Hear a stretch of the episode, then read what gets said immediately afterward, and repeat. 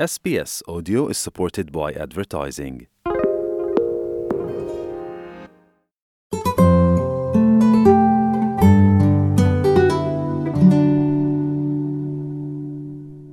दोस्तों, विक्टोरिया राज्य तूफ़ान और बाढ़ से बुरी तरह से प्रभावित हुआ है ऐसे में तीन रीजनल शहरों के कुछ हिस्सों के लिए आपातकालीन चेतावनियाँ भी जारी कर दी गई हैं। वहीं मूसलाधार बारिश ने नदियों को अपने किनारों से भी अलग किया है।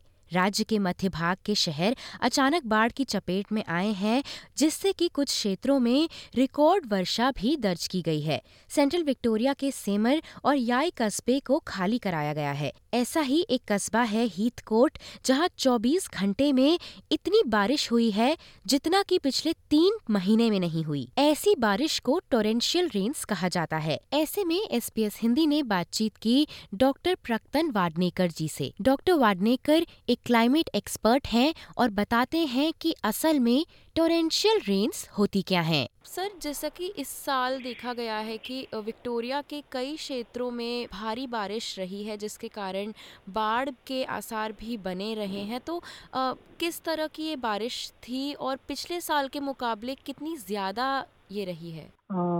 अभी 2024 का आगाज़ ही पिछले हफ़्ते हुआ है और हमें ये खबरें मिल रही है कि सेंट्रल विक्टोरिया में नॉर्दर्न विक, नॉर्दर्न विक्टोरिया में बहुत सारी जगह पे टोरेंशियल फ्लड आई हुई है। बहुत सारी फ्लड की वजह से बहुत सारा नुकसान हुआ है। बहुत सारे फ्लड रेस्क्यू तो पहले हम लोगों को ये समझना पड़ेगा कि क्या ये टोरेंशियल रेनफॉल क्या होता है?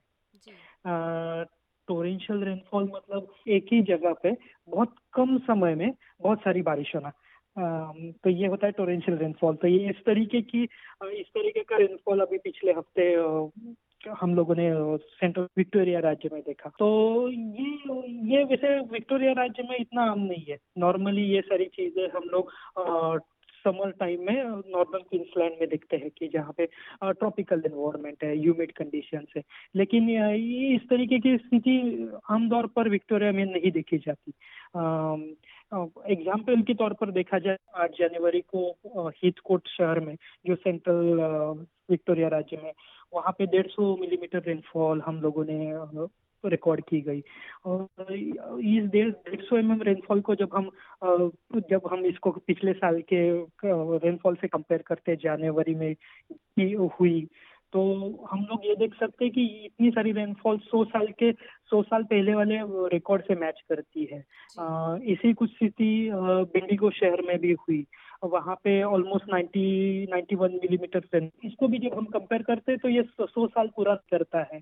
तो ये हमें दिखाता है कि कि ये टोरेंशियल रेनफॉल है, ये it is a torrential rainfall और इसकी वजह से टोरेंशियल फ्लड आता है।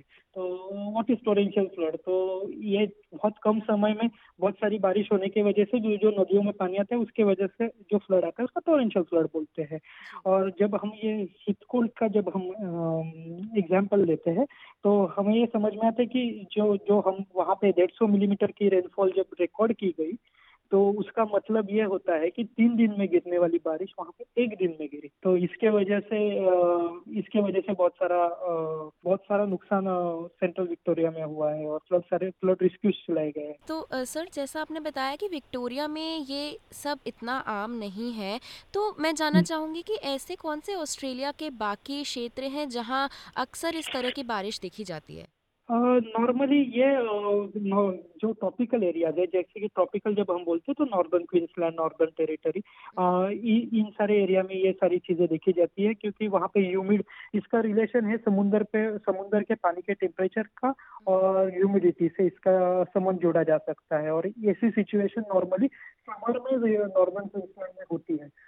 लेकिन जैसे कि हम विक्टोरिया राज्य में जो सब ट्रॉपिकल और सब ट्रॉपिकल या टेम्परेट रीजन में हम बोल सकते हैं यहाँ पे ये इस तरीके से रेनफॉल होना टोरेंशियल रेनफॉल होना इतना आम नहीं है। तो अ, सर हमें ये तो पता ही है कि इस तरह की जो बारिश होती है वो लोगों को काफ़ी प्रभावित करती है लेकिन मैं जानना चाहूँगी कि अ, नेचर को और या प्रकृति को किस तरह से ये सब अ, प्रभावित करता है? क्योंकि आप इस क्षेत्र से भी जुड़े हुए हैं तो अगर आप उस बारे में कुछ बता पाएँ।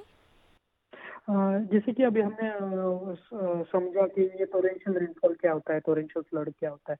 तो हम इसे इस टोरेंशियल रेनफॉल और टोरेंशियल फ्लड को हम क्लाइमेट चेंज के तौर पर देख सकते हैं। जैसे कि भी मैंने मैंने अभी बताया कि टोरेंशियल ये ये इस तरीके का टोरेंशियल फ्लड या टोरेंशियल रेनफॉल ये क्वींसलैंड में देखा जाता है। तो ये ये इसके लिए कॉमन नहीं है, विक्टोरिया के लिए।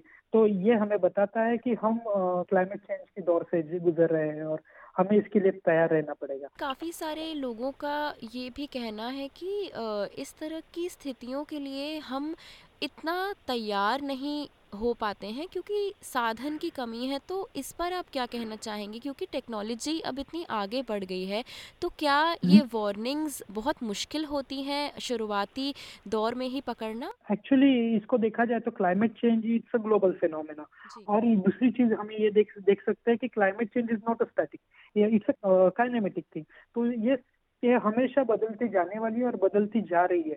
तो हम हम उससे उस से होने वाले नुकसान हम कैसे, किस तरीके से कम कर सकते हैं? तो हमें, हम सस्टेनेबल सॉल्यूशंस के ऊपर काम करना पड़ेगा। हम लोगों को एनवायरमेंट के साथ ज़्यादा, जो एनवायरमेंट डिस्टर्ब करने की जगह पे हम लोग का बहुत अच्छी के तरीके से कैचमेंट मैनेजमेंट के ऊपर रिवर मैनेजमेंट के ऊपर और सस्टेनेबल सॉल्यूशन के ऊपर हम लोगों को काम करना पड़ेगा।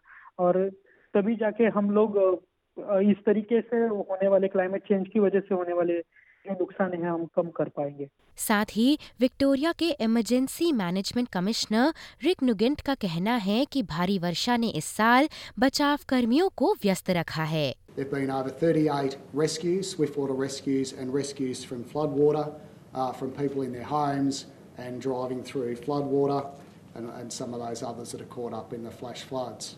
Bendigo की मेयर एंड्रिया मेटकैल्फ का कहना है कि शहर के शो ग्राउंड को सामुदायिक संकट केंद्र यानी कि कम्युनिटी क्राइसिस हब में बदल दिया गया है So we've got an emergency relief centre set up there. The police asked us to set that up at 3 a.m. this morning. So that was set up straight away. Um, Red Cross is there. They're doing uh, food, blankets.